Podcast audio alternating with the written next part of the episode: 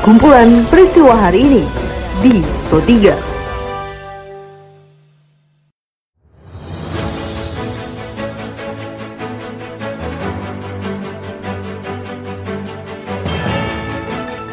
pendengar, saat ini Anda sedang mendengarkan kumpulan peristiwa Pro 3.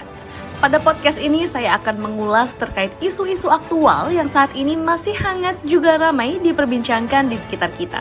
Tentu saja nanti akan saya hadirkan cuplikan informasi dari reporter kami.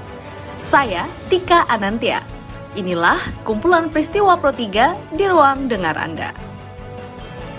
Pendengar sebelum masuk ke dalam beberapa isu aktual yang akan saya hadirkan sesaat lagi, saya ingin mengundang Anda terlebih dahulu untuk mampir dan follow sosial media kami di @rri Programa 3 di Instagram, Twitter, juga Facebook Anda. Apabila Anda ingin berita yang lebih aktual lagi, Anda bisa mengunjungi laman berita kami di rri.co.id. Baiklah pendengar, inilah kumpulan peristiwa Pro 3 selengkapnya. Pendengar adanya isu tentang tenaga kesehatan atau nakes di Medan dan Yogyakarta yang belum memperoleh insentif, ini dapat tanggapan dari anggota Komisi 9 DPR RI Nur Natlifah. Ia meminta hal tersebut segera diselesaikan sebelum vaksinasi terhadap tenaga sosial lainnya akan dilaksanakan. Diliput reporter kami Rizky Supermana, berikut pernyataan dari Nur Natlifah ini juga perlu mendapatkan insentif. Ini perlu mendapatkan insentif dalam hal ini karena mereka yang hari-hari ketemu dengan pasien COVID. Jadi biar nakes selesai dulu, pelayanan publik selesai. Kan nakes tidak hanya di rumah sakit, tidak hanya nakes saja mas. Ada security, ada office boy yang hari-hari ngambil barang dan sebagainya. Ini juga perlu mendapatkan insentif. Ini perlu mendapatkan insentif dan mereka harus divaksin lebih dulu.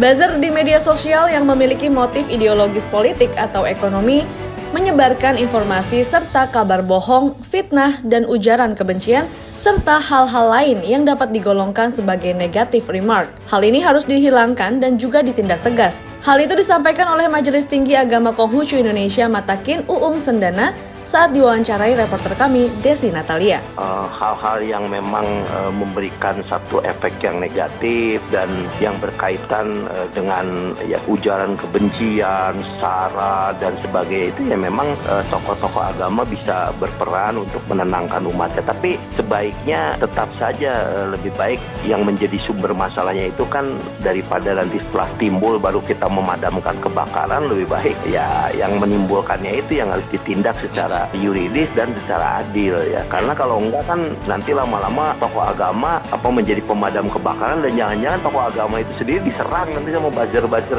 tertentu yeah. karena tokoh agama kan sebenarnya kan mestinya objektif ya. Artinya uh, dia berpegang teguh terhadap kebenaran sama keadilan. Artinya tidak melihat apakah dia sosok penguasa ataukah dia yang uh, tidak sependapat dengan penguasa tapi menempatkan dirinya uh, dalam posisi tengah. Artinya apakah dia uh, penguasa atau bukan penguasa. Kalau selama dia tidak baik dan tidak benar, tidak mendukung kebenaran, tidak mendukung keadilan, ya mestinya tokoh agama akan e, mengkritik, ya akan memberikan saran, memberikan masukan.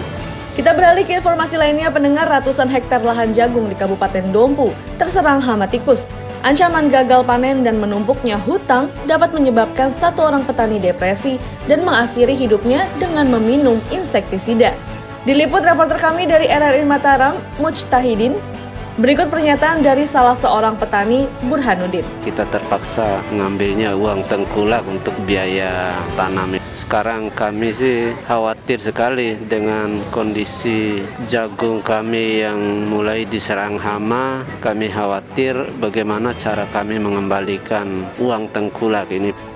Kita beralih ke informasi lainnya, pendengar Badan Meteorologi, Klimatologi, dan Geofisika BMKG Stasiun Pekanbaru meminta lima daerah di Provinsi Riau untuk mewaspadai potensi terjadinya karhutla atau kebakaran hutan dan lahan. Diliput reporter kami Femi Asti Yovani, berikut pernyataan dari Kepala BMKG Pekanbaru, Ramlan. Secara hujan atau tidak, tapi kita bisa melihat secara frekuensi atau uh, intensitasnya sehingga wilayah-wilayah mana saja yang perlu kita waspadai untuk terjadinya kekeringan atau kebakaran hutan dan lahan seperti yang terlihat dari uh, peta Bapak Ibu lihat yang itu di berwarna-warna coklat terutama di Meranti, Dumai, Bengkalis, kemudian di Pelawan, Indah Hilir. Nah, wilayah-wilayah untuk itu pasokan air atau pasokan air yang ada di permukaan itu sudah sangat tipis. Artinya kita sudah harus dari sekarang bersiap siaga. Baiklah pendengar, informasi tadi sekaligus mengakhiri perjumpaan kita pada podcast edisi hari ini. Anda masih bisa tentunya mendengarkan podcast edisi hari ini di Spotify dengan hanya mengetik Pro 3 RRI di kolom pencarian Anda. Saya Tika Anantia beserta tim editor kami Karisma Rizky undur diri. Sampai jumpa. Jalanan ibu kota DKI Jakarta masih Kumpulan peristiwa hari ini di Pro 3.